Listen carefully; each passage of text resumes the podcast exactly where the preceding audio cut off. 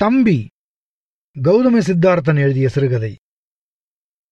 என் UKG பையன் ஆத்மார்த்தன் அன்றும் வழக்கம் போல தன் தம்பியைப் பற்றியே கதைத்துக் கொண்டிருந்தான். நான் உற்சாகம் முகத்தில் ததும்பு மெதுவாக ரசித்துக் கொண்டிருந்தேன். தம்பி ஸ்டூலில் அமர்ந்து வெட்கத்துடன் நகம் கடித்துக் கொண்டிருந்தான். அங்கு வந்த என் மனைவி எங்கள் பேச்சை அலட்சியம் செய்தவளாய் அனாயாசத்துடன் ஸ்டூலை தூக்கினாள். உடனே ஐயோ அம்மா அம்மா! அதுல தம்பி உட்கார்ந்திருக்காம்மா? என்று அலறி அடித்துக் கொண்டு வந்து அவள் கைகளைப் பிடித்தான் ஆத்மா. வேற வேலையே கிடையாது அப்பனுக்கும் மகனுக்கும்? போடா அந்த பக்கம் என்று ஆத்மாவை நெட்டித் தள்ளிவிட்டு ஸ்டூலை தூக்கிக் கொண்டு போய்விட்டாள். ஆத்மா கீழே விழுந்து கிடந்த தம்பியை பதட்டத்துடன் தூக்கி நிறுத்தி என் மடியில் உட்கார வைத்தான். நான் பதனத்துடன் வாங்கி வைத்துக் கொண்டேன். தம்பி அடிபட்டுடுச்சா? வலிக்குதா? என்று கனிவாக கேட்டபடி தோளை உடம்பை எல்லாம் நீவி விட்டான் அழுகாதே. இனிமே அம்மாவோட டூ பேசவே கூடாது. அழுகாத சாமி. என்று ஆறுதல் கூறினான். நானும் ராஜா அழுவாத கண்ணா. இனிமே அம்மா இங்க வரட்டும். அடி பின்னி எடுத்துடலாம். இங்கே வா உன்னை பேசிக்கிறோம் என்று சுட்டு விரலை ஆட்டிக்கொண்டு கருவிய மாத்திரத்தில் என் மனைவி வந்துவிட்டாள். கதை பேசியது போதும். இந்தாங்க. இது மளிகை சாமான் லிஸ்ட் மார்க்கெட் வரைக்கும் போயிட்டு வந்துருங்க. போங்க. சீக்கிரமா போயிட்டு வந்துடுங்க. என்று விரட்டியபடி என் கையில் பையை ஒப்படைத்துவிட்டு உள்ளே போய்விட்டாள். நான் ஆத்மாவை பார்த்தேன். கன்னங்கள் சாரமிழந்து போய் மகா பரிதாபமான சோகம் முகமெங்கும் அடர நிராதரவான நிலையை அடைந்தவன் வா நாம நம்ம இடத்துக்கு போலாம். நம்மளோட சேராதவங்களோட நாமும் சேரக்கூடாது. என்று தம்பியை அழைத்துக் கொண்டு போனான். ஆரம்ப காலங்களில் என் மனைவியும் மிக்க ஆர்வத்துடன் தான் இந்த விளையாட்டில் கலந்து கொண்டிருந்தாள். தம்பிக்கு பாலூட்டுவாள் தொட்டிலில் போட்டு தாளாட்டுவாள் தம்பியை தூக்கி எடுத்து அந்தரத்தில் போட்டு போட்டு பிடிப்பாள் தம்பியுடன் தொட்டு விளையாட்டில் கலந்து கொள்வாள். கிண்ணத்தில் சாதம் பிசைந்து ஊட்டும்போது தம்பிக்கு ஒருவாய் ஆத்மாவுக்கு ஒருவாய் என்று மிக உற்சாகமாக பங்கெடுத்துக் கொண்டிருந்தவள். நாளாக நாளாக இது சலித்துப் போய் அலட்சியம் செய்ய ஆரம்பித்தாள். எனக்கும் ஆத்மாவுக்கும் சலிக்கவே இல்லை. தம்பி பிறந்த கதை அற்புதமான கதை. என் மனைவி தம்பியை வயிற்றுக்குள் வைத்துக் கொண்டிருந்த ஒரு நாள். இருள் மெல்ல கவிந்து கொண்டிருந்த வேளையில் என் மனைவி கட்டிலில் படுத்திருந்தாள். ஆத்மாவுக்கு தூக்கம் பிடிக்காமல் கட்டிலைச் சுற்றி சுற்றி விளையாடிக் கொண்டிருந்தான். ஏதோ நினைவுகளில் சூரல் நாட்காலியில் சாய்ந்து கொண்டிருந்த என்னை அவர்களின் சம்பாஷணை ஈர்த்தது. வயித்து மேல ஏறாதடான்னா பாரு. மறுபடி மறுபடி வந்து ஏறுற. அடி வேணுமா? ஏன் வயிற்று மேல ஏறினா என்னவா நான் அப்படித்தான் ஏறுவேன். என்றபடி வயிற்றில் கால் வைக்க என் மனைவி சட்டென காலை பிடித்து தூக்க பொத்தென்று கட்டிலில் விழுந்து அழ ஆரம்பித்தான். அவனை தூக்கி எடுத்து பக்கத்தில் படுக்க வைத்து என் கண்ணில்ல? என் தங்கமில்ல? சரி சரி போச்சாது அப்பாவை அடிச்சு போடலாம். அழுவாத சாமி என்றாள். ஆத்மா டக்கென்று அப்பாவை அடிச்சா நீ தானே தள்ளி விட்ட? என்று அழுகையினூடே தலையைச் சிலுப்பிக் கொண்டு சொன்னதும் எனக்கு சிரிப்பு வந்துவிட்டது நான் எழுந்து போய் அவர்கள் அருகில் உட்கார்ந்து கொண்டு ராஜா அம்மா வவுத்துக்குள்ள குட்டி பாப்பா இருக்கிறதா? நீ மிதிச்சா அவளுக்கு வலிக்குமா இல்லையா? என்று அவன் முகத்தருகில் செல்லமாகச் சொல்லி கன்னத்தை நிமிண்டினேன். என் மனைவி சட்டென அவன் முகத்தை தன்பால் திருப்பி குட்டி பாப்பா இல்லடா குட்டி தம்பி என்றாள். இது குறித்து இருவருக்கும் தினமும் வாக்குவாதம் நடந்து கொண்டிருக்கிறது. ஆத்மா மெல்ல அழுகையை நிறுத்தியவாறு ஆர்வத்துடன் கேட்டான் அம்மா தம்பி எப்படிம்மா இருப்பான்? உம் மாதிரியா? எம் மாதிரியா? அப்பா மாதிரியா? உம் மாதிரிதான் என் ராசா ஏம்மா தம்பி ஸ்கூலுக்கு வருவானா? ம் வருவான் தம்பி சரவணன் மாதிரி கிரிக்கெட் விளையாடுவானா? ம் விளையாடுவான். கொய்யா மரம் ஏறுவானா? அவள் சுரத்தில்லாமல் எந்திரம் போல பதில் சொல்லிக் கொண்டிருந்தது என்னுள் ஏதோ ஒரு உணர்வை ஏற்படுத்த இடையில் புகுந்தேன். எந்த மரம் வேணும்னாலும் ஏறுவான். ஒரே ஜம்ப்ல கொய்யா மரம் ஏறி கொய்யா பழம் உனக்கொன்னு அம்மாக்கொன்னு எனக்கொன்னு பறிச்சுக்கிட்டு வந்து கொடுப்பான். ஆத்மாவுக்கு என் பதில் பிடித்துப் போகவே என் பக்கம் சாய்ந்தான். ஏன்பா தம்பி சைக்கிள் ஓட்டுவானா? ஓ உன்னை பின்னாடி வச்சுட்டு சைக்கிள் அப்படியே வேகமா ஓட்டுவான். பஸ் லாரி எல்லாம் சைடு வாங்கிட்டு பயங்கரமா ஓட்டுவான். பெரிய சைக்கிள்லையா? பெரிய சைக்கிள் சின்ன சைக்கிள் எல்லாத்துலயும். அப்பா தம்பிய சாமிநாதன் அடிச்சு போடுவானா? இதுவரை கம்பீரமாய் வந்து கொண்டிருந்த குரல் கம்மி போயிற்று. தம்பியை யாரால அடிக்க முடியாது. அவன்தான் எல்லாரையும் அடிப்பான். டிஷம் டிஷம் என்று அவன் வயிற்றில் குத்தினேன். நெளிந்து கொண்டே என் நம்பிக்கையில் சமாதானமாகாமல் கேட்டான் ராஜாமணிய! எல்லாரையுமே. அட்டேங்கப்பா எங்க மிஸ்ஸ கூடவா?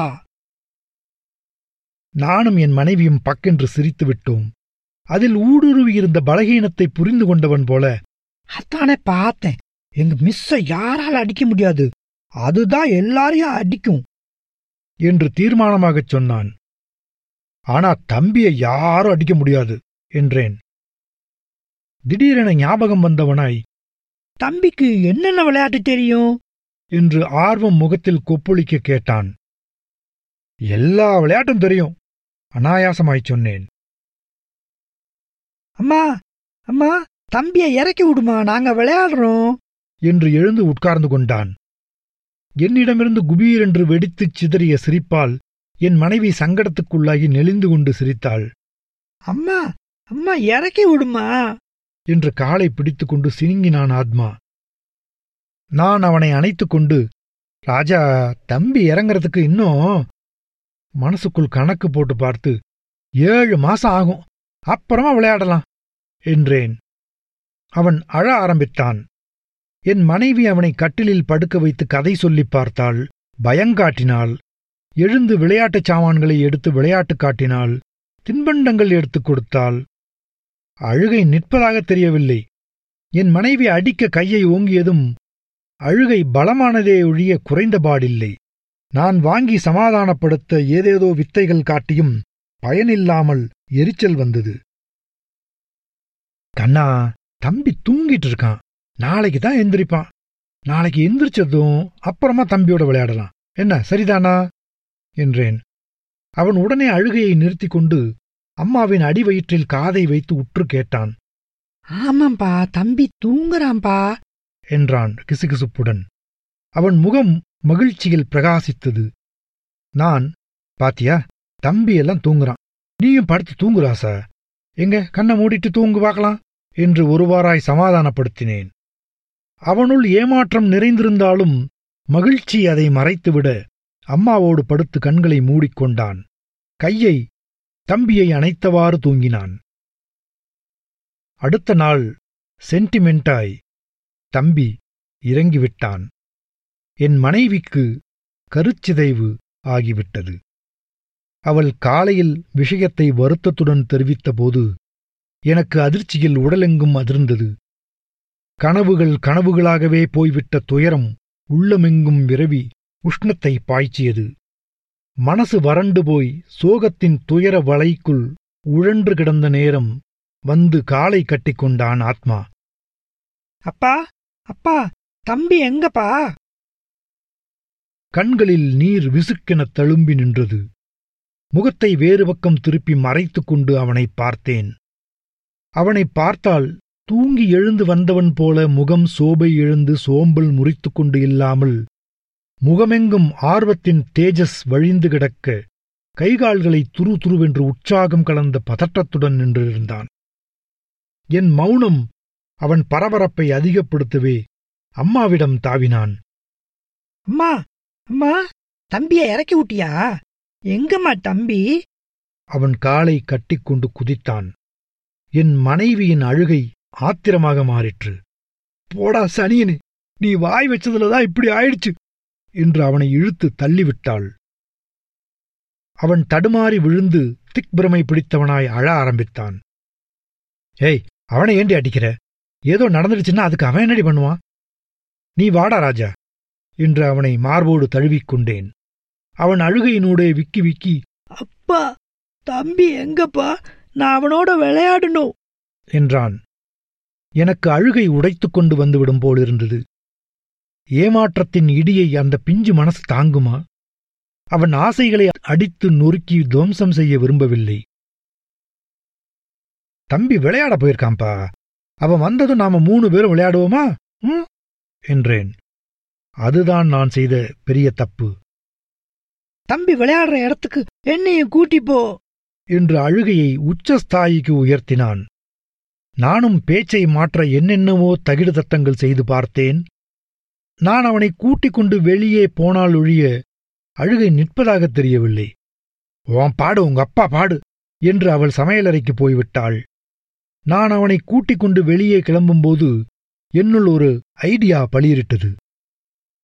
இதா பாரு தம்பி வந்துட்டான் பாரு என்றேன் கண்களில் அற்புதம் பிரிய. ஆத்மா ஆர்வமாக எங்கே எங்கே? என்று கேட்டபடி சுற்றும் முற்றும் பார்த்தான். இத பாரு அட இங்க பாரு என்று வெற்றுவெளியில் கைகளை துழாவி பையனை தூக்குவது போல பாவனை செய்து அந்தரத்தில் தூக்கிப் பிடித்து கொஞ்சினேன். டேய் தம்பி அதுக்குள்ள விளையாடிட்டு வந்துட்டியா? திருட்டு பயல கிரிக்கெட் விளையாடினியா? இது என்னடா தரையெல்லாம் ஒரே மண்ணு புழுதி? ஃபு ஃபு என்று காற்றை கூட்டி ஊதிவிட்டேன். என்ன? சாமிநாதன் அடிச்சு போட்டியா? ஹா ஹா ஹா. ஆமா ஆத்மாவை விட்டு நீ மட்டும் எப்படா விளையாட போன? பாரு நீ விட்டு விளையாட போயிட்டேன்னு ஆத்மா அழுதுட்டு இருக்கான் பாரு. இனிமேல் அவனை விட்டு விளையாட போகாத.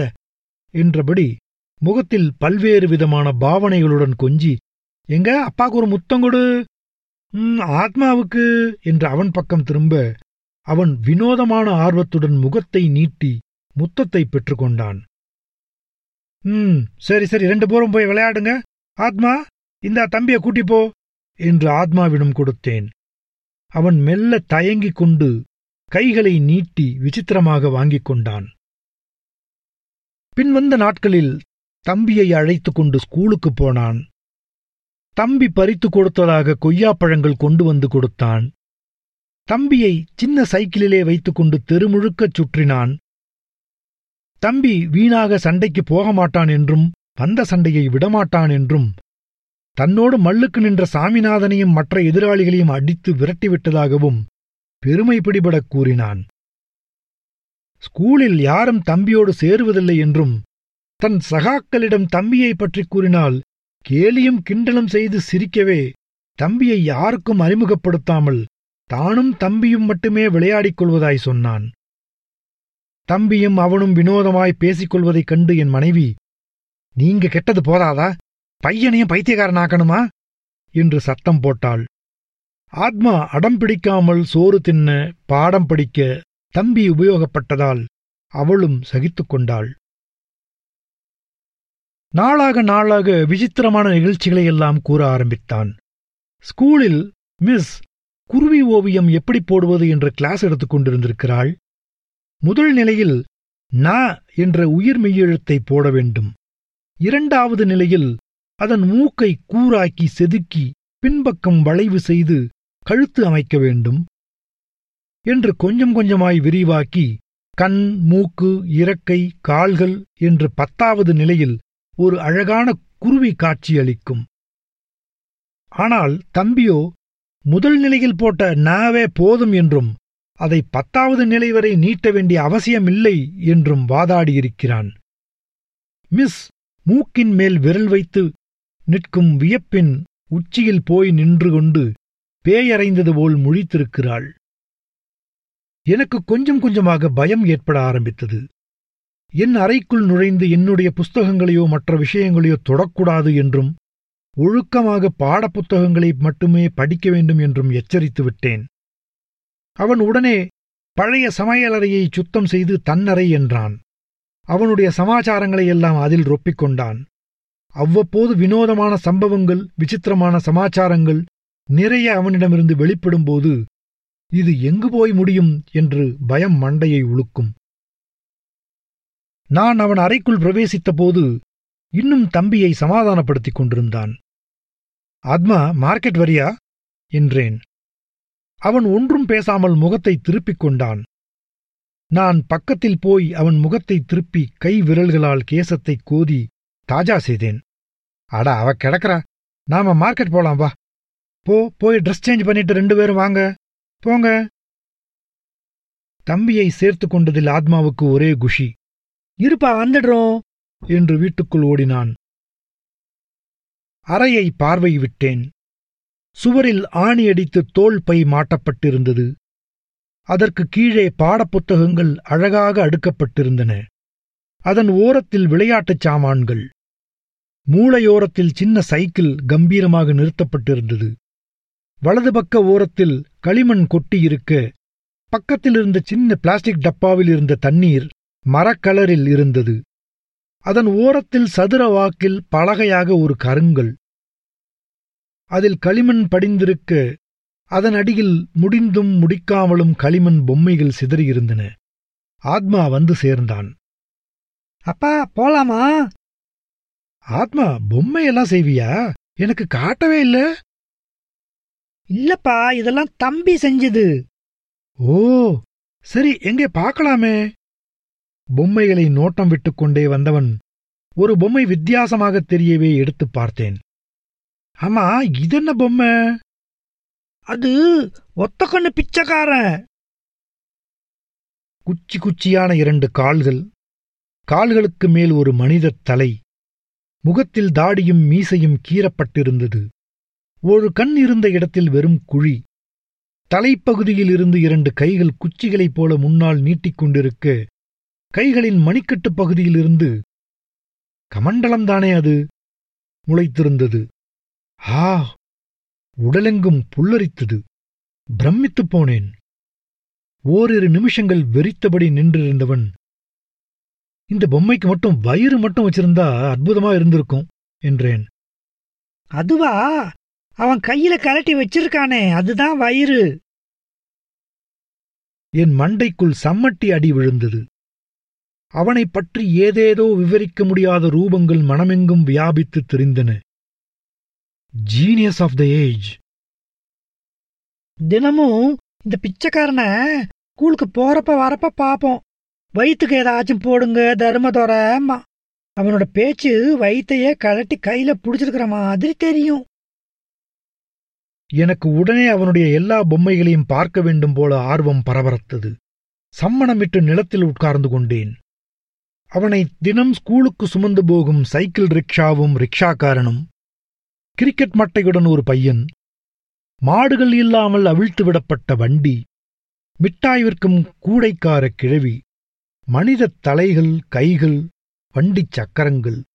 ஒரு மனித தலையை கையில் எடுத்து இதுதான் தம்பி! என்றான் ஆத்மா. முகம் முழு முழுவென்று உருண்டையாக கொஞ்சம் கூர்மையான மூக்குடன் அகலமான நெற்றியை சிகை மறைக்காமல் மேலே தூக்கி சீவியிருந்தது. இதழ்களில் குறுநகை இழையோட ஒரு கம்பீரத்துடனான அலட்சியம் பொதிய அந்த தலை காட்சியளித்தது. என்னுள் இன்னும் ஏதேதோ விரிந்தது. அப்பா அம்மா சத்தம் போடுறதுக்குள்ள போயிட்டு வந்துடலாம் வாப்பா. இருப்பினும் எனக்கு அந்த அறையை விட்டு வருவதற்கு மனசில்லை. துருவித் துருவி ஆராய்ந்தேன். எத்தனையோ அற்புதங்களை தன்னுள் அடக்கிக் கொண்டு அமைதியாக இருப்பது போல் பட்டது. அப்பா போலாமா? என்று கையை பிடித்து இழுத்தான் ஆத்மா. போகும் வழியில் ஆத்மாவுடன் எதுவும் பேசவில்லை. அவனும் தம்பியும் உரையாடிக் கொண்டு வந்தார்கள். எனக்குள் அவனைப் பற்றிய சூட்சும ரூபங்கள் தனக்குள் பயங்கரத்தை புதைத்துக் கொண்டு பிரம்மாண்டமாய் விரிந்து படர்ந்தன.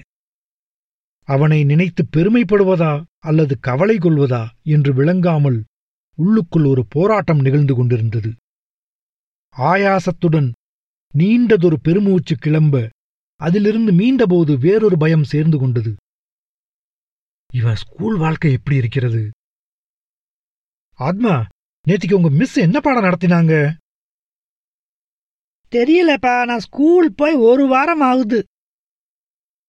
சாட்டையின் நீண்ட நாவுகள் உடம்பெங்கும் சொடுக்கி எடுத்தன. ரோட்டில் ஸ்தம்பித்துப் போய் நின்று விட்டேன். என்ன? என்ன சொன்ன? ஸ்கூலுக்கு போறதில்லையா? அட பாவி பின்ன எங்கடா போற? எனக்கு வந்த கோபத்தில் அவனை அடித்து உதைத்து நொறுக்கலாம் போல ஆத்திரம் பொங்கி பீரிட்டுக் கொண்டு வந்தாலும் இதற்கு அவன் என்ன வினோதமான பதில் சொல்லப் போகிறானோ என்ற ஆர்வத்துடனான கவலையுடன் அவன் முகத்தை உற்று நோக்கினேன்.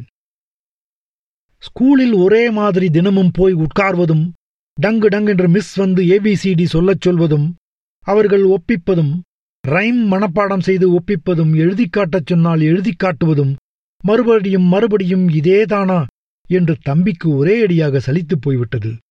உனக்கு சலிப்பாக இல்லையா? என்று ஆத்மாவை கேட்டான். அப்பொழுதுதான் அவனுக்கும் உரைத்தது தனக்கும் சலிப்பாகிக் கொண்டு வருகிறதென்று. அடுத்த நாள் ஆத்மா அம்மாவிடம் சொன்னான் தம்பி கிம்பியெல்லாம் பறந்துடுவீங்க.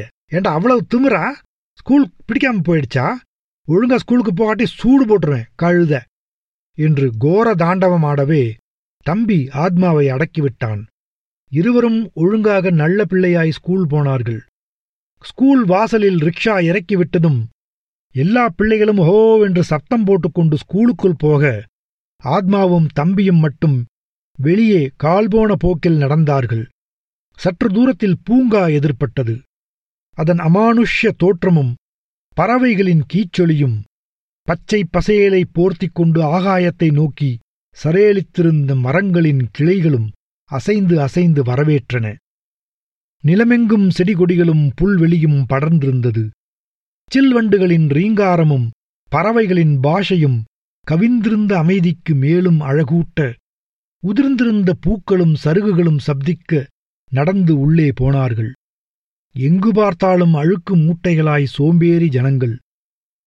அந்த இடத்தின் அற்புதத்தை ரசிக்காமல் அழகியல் உணர்ச்சியே இல்லாத ஜடங்கள் போல படுத்து தூங்கிக் கொண்டிருந்தார்கள். தம்பிக்கும் ஆத்மாவுக்கும் இந்த காட்சியை பார்த்ததும் அழுகையே வந்துவிட்டது. அந்த கோரத்தை காணச் சகியாமல் சட்டென்று அந்த இடத்தை விட்டு அகன்று யாருமே இல்லாத ஒரு இடம் தேடி புல்வெளியில் அமர்ந்து அந்த இடத்தின் அற்புதத்தை ரசித்துக் கொண்டிருந்தார்கள். வகுப்பறையின் தூங்குமூஞ்சி சுவர்களை பார்த்து அழுத்துப் போன கண்களுக்கு அந்த இடம் கிடைத்ததற்கரிய அற்புதமாய்த் தெரிந்தது. எவ்வளவு அற்புதங்களை இழக்க இருந்தோம். என்றான் தம்பி. ஆமாம் இன்னும் எவ்வளவோ அற்புதங்கள் வெளியே இருக்கக்கூடும் என்றான் ஆத்மா. அப்பொழுது ஆத்மாவின் தோளில் ஒரு கரம் மெல்லிய பீலியாய் விழுந்தது. திரும்பிப் பார்த்தால் எதிரே தும்பை பூவைப் போல நரைத்த தலையுடன் ஒரு பெரியவர் பளீரிட்ட பற்களை காட்டி குறுநகை புரிந்தார். அப்பொழுதுதான் குளித்துவிட்டு வந்தவர் போலிருந்தது. கேசத்தில் நீர் ஸ்படிகத் துளிகளாய் மின்னியது. கேசத்தை மேலே தூக்கி வாரி நடுநெற்றியில் குங்குமப் பொட்டு வைத்திருந்தார். முகம் முழு முழுவென்று உருண்டையாய் தேஜஸ் மின்னியது. கைவரை மூடிய ஜிப்பாவும் கால்வரை வேஷ்டியுமாய் தூய வெண்மை ஆடை தரித்து மின்னல் குமரன் போல காட்சியளித்தார். அழுக்கு மனிதர்களைப் பார்த்து அருவருப்படைந்த கண்களுக்கு அவரை ஒற்றிக்கொள்ள வேண்டும் போல இருந்தது. என்ன தம்பி ஸ்கூலுக்கு போகலையா? என்றார் பெரியவர். என்ன டீச்சர் அடிச்சிட்டாங்களா? ஆத்மா இல்லை என்று தலையாட்டினான். ஏன் ஸ்கூலுக்கு போகல? ஸ்கூல்ல எங்களுக்கு பிடிக்கல. பெரியவர் ஆத்மாவை தூக்கி மார்போடு தழுவிக் கொண்டார். தம்பி சொன்னான் ஸ்கூல்ல எங்களுக்கு படிக்கிறதுக்கு ஒண்ணுமே இல்ல. பெரியவர் அதிசயத்துடன் கண்களை அகல விரித்தார். அவர் இதழ்களின் கடைக்கோடியில் புன்முறுவல் ஒன்று நழுவி ஓடியது. வாஸ்தவந்தான் நீ ஸ்கூல்ல படிக்கிறதுக்கு ஒண்ணுமே இல்ல. வெளியில படி. சூரியனுக்கு கீழே இருக்கிற இந்த உலகத்துல படிக்கிறதுக்கு நிறைய இருக்கு. அந்த கிளாஸ் ரூம்ல நேரத்தை வீணாக்கிட்டு இருக்காத. ஆத்மாவின் கேசத்தை கோதி உச்சி முகர்ந்து மெல்லிய ஒரு முத்தம் கொடுத்துவிட்டு எழுந்து தலையை ஆட்டிவிட்டு மெல்ல நடந்து கொஞ்சம் கொஞ்சமாய் மறைந்து போனார். அவர் போன பிறகு ஆத்மாவும் தம்பியும் அவருடைய கூற்றில் கவரப்பட்டு அதைப் பற்றியே பேசிக் கொண்டிருந்தார்கள். தினமும் வெளியே எங்கெல்லாமோ அலைவது மனசுக்கு பிடித்த சம்பவங்களில் கிறங்கிப் போய் நிற்பது புரிபடாதவைகளை குடைந்து குடைந்து யோசிப்பது ஒவ்வொரு நாளையும் புதிய புதிய கோணத்தில் அனுபவிப்பது. சாயங்காலம் ஸ்கூல் விடும் நேரத்தில் வந்து ரிக்ஷாவில் ஏறிக்கொண்டு வீட்டுக்கு வந்து தங்கள் அறைக்குப் போய் ஓவியங்கள் வரைவது களிமண் பொம்மைகள் செய்வது என்றெல்லாம் தினமும் அவன் சந்தித்த நிகழ்வுகள் மனிதர்கள் நூலகத்தில் போய் படித்த படம் பார்த்த புத்தகங்கள் என்று என்னென்னமோ சொல்லிக்கொண்டே போனான். எனக்கு பயம் கோபம் ஆத்திரம் அத்தனையும் ஒரு சேர வெடித்தது. வாழ மூடுறா கழுத தம்பியும் இல்ல மண்ணாங்கட்டியும் இல்ல. ஏண்டா ஸ்கூலுக்கு போகச்சன்னா ஊர் சுத்திட்டு வரையாடா ராஸ்கல்? நான் ஒரு நாளும் அவ்வாறு கண்டித்ததில்லையாதலாலும் தம்பி இல்லை என்று அதிர்ச்சி அடைய வைத்ததாலும் ஆத்மா ஒரே அடியாய் பயந்து போய் கண்கள் சொருகி போய் கீழே விழுந்தான். நான் பதறிப்போனவனாய் அவனை தூக்கி ஆத்மா ஆத்மா! என்று கூவினேன். பையன் மயங்கிக் கிடந்தான். என் சப்த நாடியும் பதறிப்போக அவனை தூக்கி மார்போடு அணைத்துக் கொண்டு அருகிலிருந்த கடைக்குப் போய் தண்ணீர் வாங்கி முகத்தில் தெளித்தேன். அக்கம் பக்கத்தில் இருந்தவர்கள் கூட்டம் கூடி விசாரித்தார்கள். ஒன்றும் இல்லைங்க. வெயில் பாருங்க கொளுத்துது. நூத்தி எட்டு டிகிரி. நமக்கே ஒரு மாதிரி இருக்குது. சின்ன குழந்தைக்கு கேட்க வேணுமா? மயக்க மாட்டான் போல. ஆத்மா கண் விழித்ததும் தம்பி தம்பி! என்று என்னென்னமோ உளறினான். தம்பி இருக்காம்பா. இதை பாரு நின்னுட்டு இருக்கான் பாரு! என்று அவனுக்கு தண்ணீர் காட்டினேன். நீ தம்பி இல்லைன்னு சொன்ன இல்ல. நீ என்னோட பேச வேண்டாம் போ. இல்லடா ராஜா நான் சும்மா விளையாட்டுக்கு சொன்னேன். இத பாரு தம்பி நீ மயங்கி விழுந்துட்டேன்னு அழுவுறான் பாரு. வா எந்திரி போலாம். சட்டென்று அவனை கூட்டிக் கொண்டு நடந்தேன். அவன் என்னென்னமோ பேசிக் கொண்டு வந்தான். அவனுடைய பேச்சு எதுவும் நான் வாங்கிக் கொள்ளவில்லை. என் உள்ளமெங்கும் கவலையின் ஊசிகள் சுருக் சுருக் என்று குத்தி வதைத்தன. இவனை ஞானி என்பதா பைத்தியக்காரன் என்பதா? இந்த சின்ன வயசிலேயே நடைமுறை வாழ்க்கையில் இருந்து அந்நியப்பட்டு வெகு தூரம் போய்விட்டானே. இன்னும் வாழ வேண்டிய காலம் நீண்டு கிடக்கிறதே. எனக்குள் என்னென்னவோ குழப்பங்களும் வெளிச்சக் கசிவுகளும் புலனாகிய வண்ணம் இருந்தன. தலை முழுவதும் கும்மென்று வலித்தது. நினைவுகளின் அதிர்வலைகள் உள்ளமெங்கும் பாய்ந்து ஸ்மரணை தப்பி எண்ணங்களின் இருள் குகையில் பாசம் படிந்த பாதைகளில் இழுத்துப் போயின. குழம்பிய இதயத்துடன் கட்டுக்கடங்கா என்ன ஓட்டங்களோடு நடந்தேன்? மார்க்கெட்டில் பொருட்கள் வாங்கும்போதும் பணம் செலுத்தும் போதும் நான் என் வசம் இல்லை. வீடு திரும்பும்போது ஓயாமல் உழல வைக்கும் குழப்பங்களைப் போக்க டக்கென்று ஒரு யோசனை தோன்றியது. அந்த நிமிஷத்தில் உடலெங்கும் பதட்டமும் பரபரப்பும் ஊர்ந்து நெளிந்தது. எதிரில் பஸ் வந்தது. சாலையின் ஓரத்தில் ஒதுங்கினோம். அடுத்த கணம் ஆ ஐயோ தம்பி பஸ்ல உழுந்துட்டானே என்று கத்தினேன். ஆத்மா சற்று தாமதித்து அந்த பயங்கரத்தை புரிந்து கொண்டு ஐயோ ஐயோ என்று அலறினான். பஸ் தம்பியின் மீது ஏறிப் போயே போய்விட்டது. நான் ஓடிப்போய் நடு ரோட்டில் மண்டியிட்டு அமர்ந்து ஆத்மா தம்பி செத்துப் போயிட்டானே ஐயோ ஐயோ என்று அழுதேன். ஆத்மா ஓ என்று அழ ஆரம்பித்தான்.